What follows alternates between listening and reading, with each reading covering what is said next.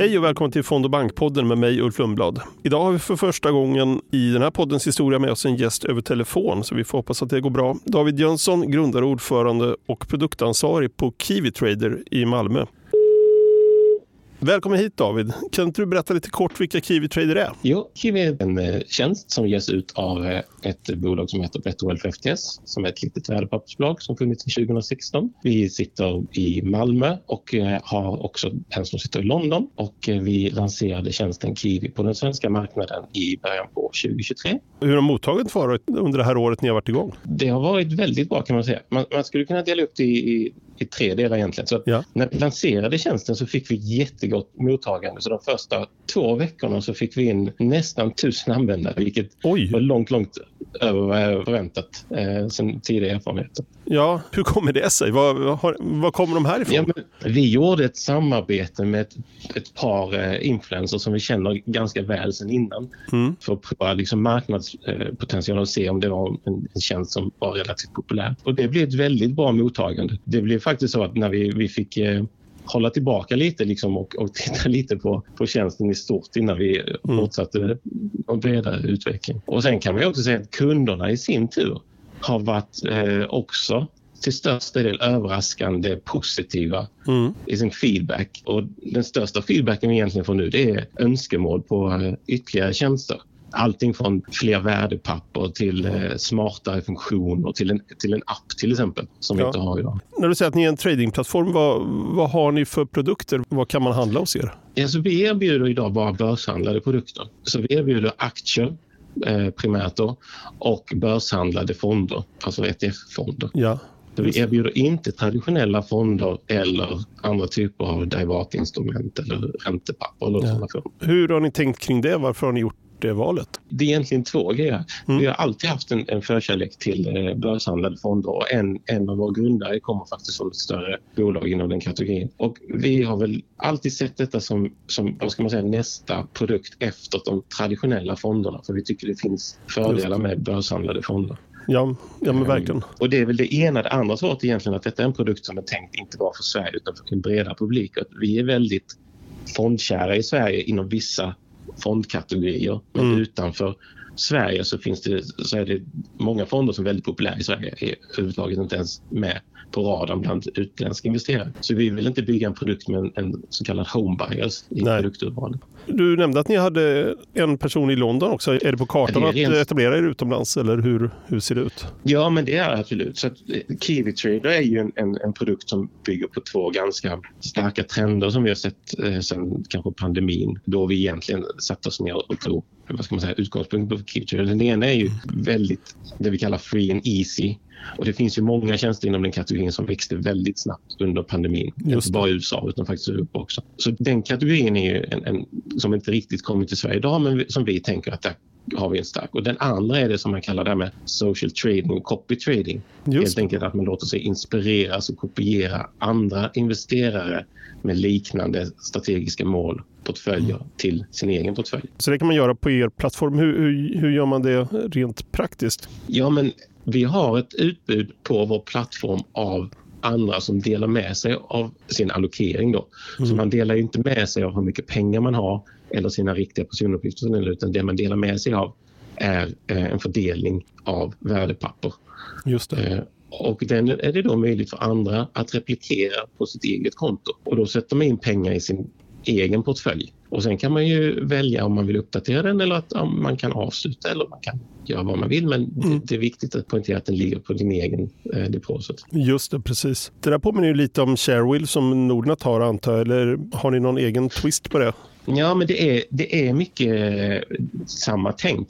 Att när vi gick från den traditionella banken till digitala plattformar så missar man någonstans hjälp med beslut. Och det tror vi att många användare saknar när de ska ta första steget in på marknaden. Att, utsätta dem för bara extremt långa listor med, med valmöjligheter kan bli för svårt. Utan Sharewill är ju ett steg som hjälper till i den processen och säger att du behöver inte fatta alla beslut själv. Du kan ta rygg på någon som uttryckligen har ungefär samma tänk som dig. Om det, det. handlar om en viss mål, kanske en buffertstrategi, en mm. försiktig eller aggressiv eller självkörande bilar eller AI eller vad det nu kan vara. Så kan man få inspiration och det är det som är samma tänk som vi då som Sharewell har ja, just haft sedan länge. Du nämnde influerare förut och uh, jag får lite känslan att ni vänder er till en yngre målgrupp här eller hur, hur har ni tänkt kring vilka ni Nej, det, söker? Det förstår jag att man skulle kunna se men egentligen så är inte det om man ska säga huvudmålet. För huvudmålet när vi grundade Kiwi och satte upp vad vi ville leverera ett mervärde till kunden. Mm. Det handlar egentligen om att, att vi såg ett väldigt stort gap mellan de som sparade små summor med de som sparar väldigt stora summor. Och gapet som vi såg var att de som sparar små summor sparar generellt sett i väldigt få antal aktier. Jag tror medel är tre värdepapper per användare eller mm. aktier. Och tittar man på de som har större summor, alltså kanske 3 miljoner uppåt, så ser man en betydligt större andel värdepapper, alltså kanske uppåt 14-15 värdepapper. Just och det avspeglar sig rakt ner i det man kallar då riskjusterad avkastning för kunden. Mm. Så när vi satte upp riktlinjerna från Kiwi, vad vi ville göra mot vilken kundgrupp, så sa vi att vi vill hjälpa den här kundgruppen och investera lika bra som den kundgruppen som har mer kapital och oftast har de då också bättre hjälp supportunderlag och bättre möjlighet att bygga den här portföljen. Så det var anledningen till att vi introducerade två grejer. Det ena var att, att du ska kunna köpa aktier i andelar istället. Så du måste inte kunna köpa hela aktier utan du kan andelshandla alla värdepapper på vår plattform.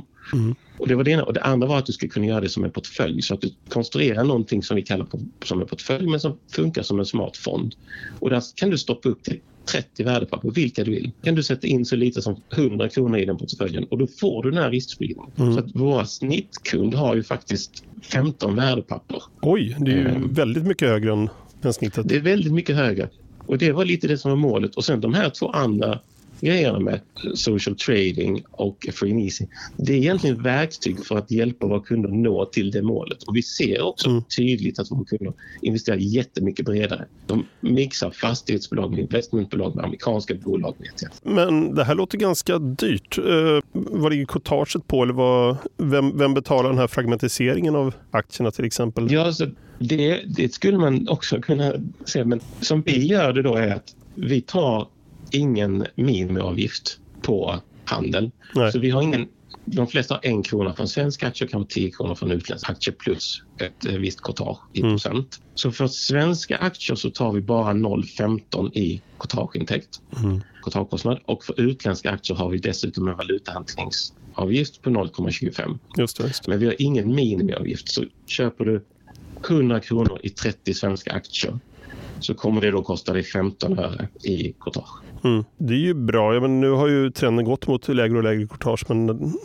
det här är ju ändå billigt. Men hur klarar ni det? För jag antar att ni går väl inte med vinst än så länge?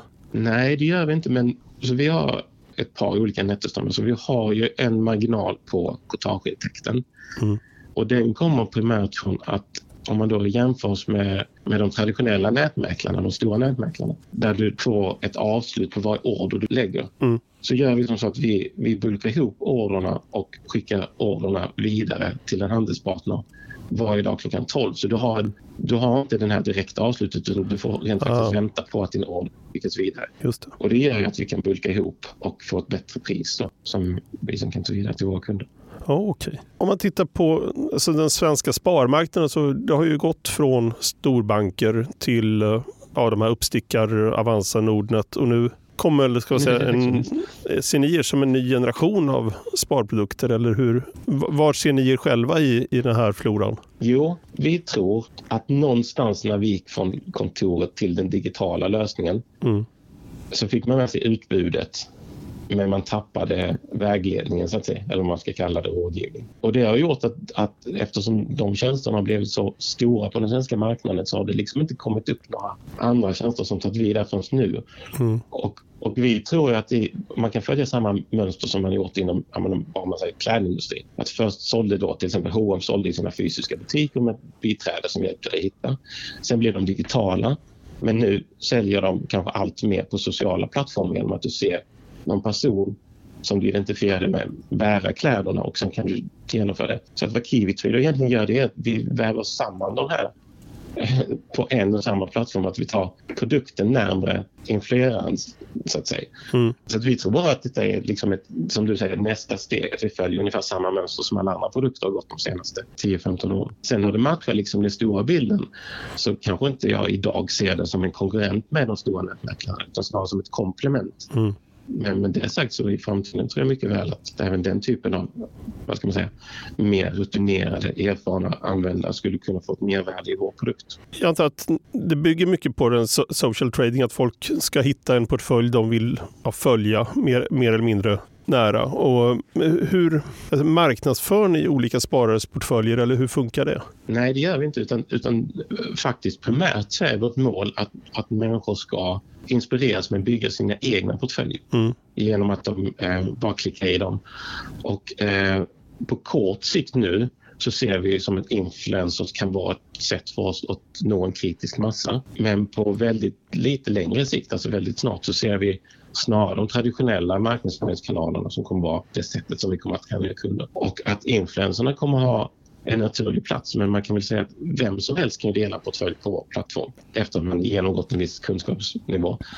Och de kan ju bli influencers där. Så det är inte så att det är ett traditionellt sätt att vi har skapat en plattform för influencers att fånga en publik utan det är snarare att den här plattformen kan hjälpa influencers kanske att bygga sin publik ytterligare. Mm, om de visar sig vara duktiga.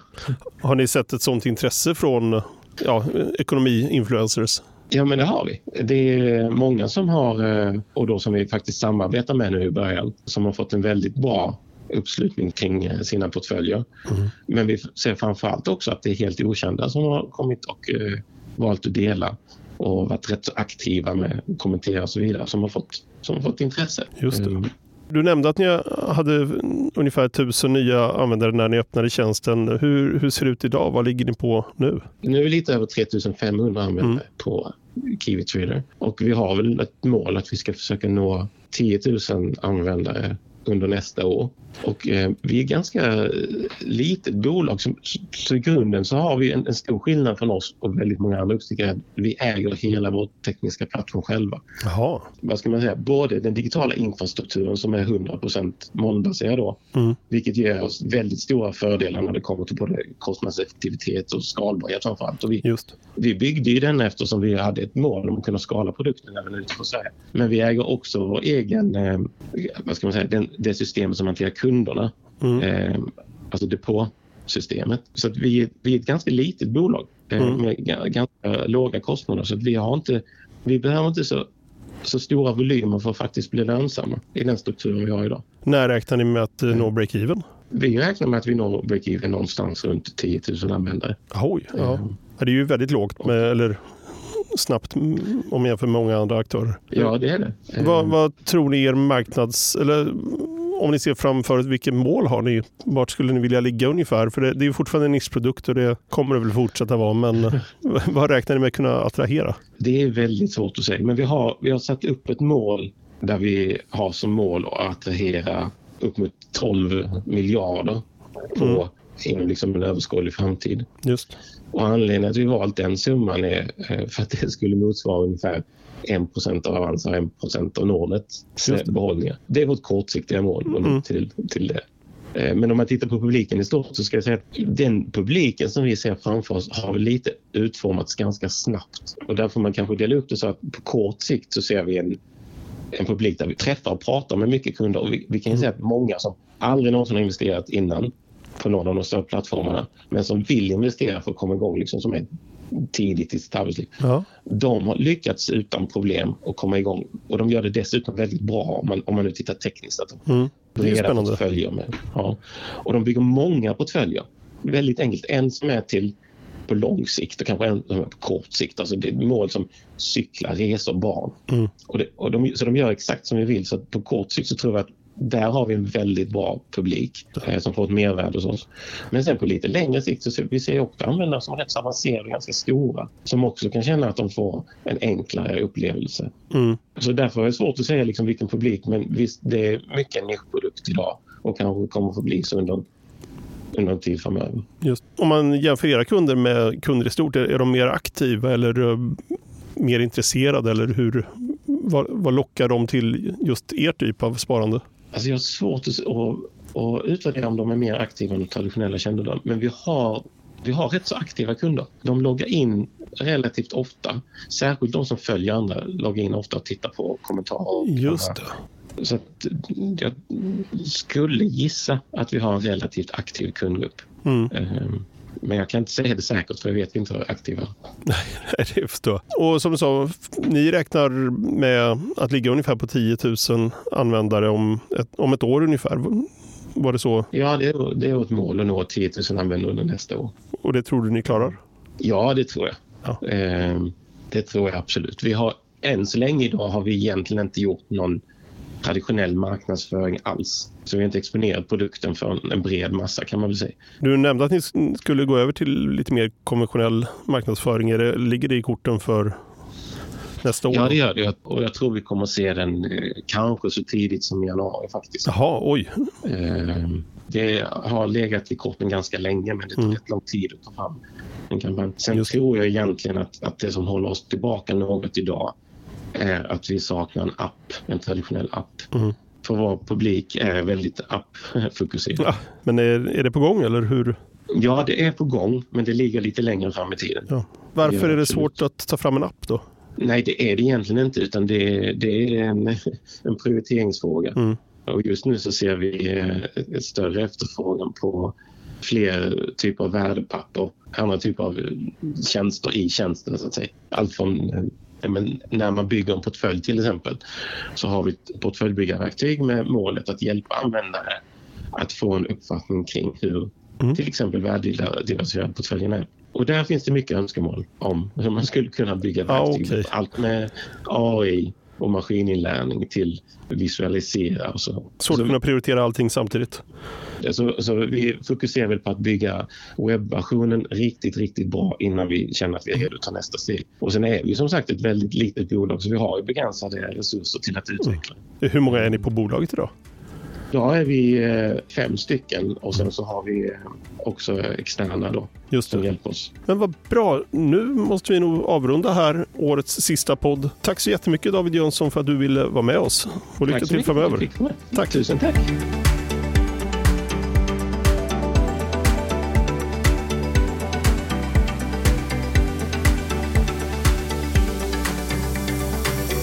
Du har lyssnat på Fond och bankpodden. Jag heter Ulf Lundblad. Producent var Julia Sivers. Ansvarig utgivare Peter Fällman. Fond och bankpodden görs av Dagens Industri och Bonnier News.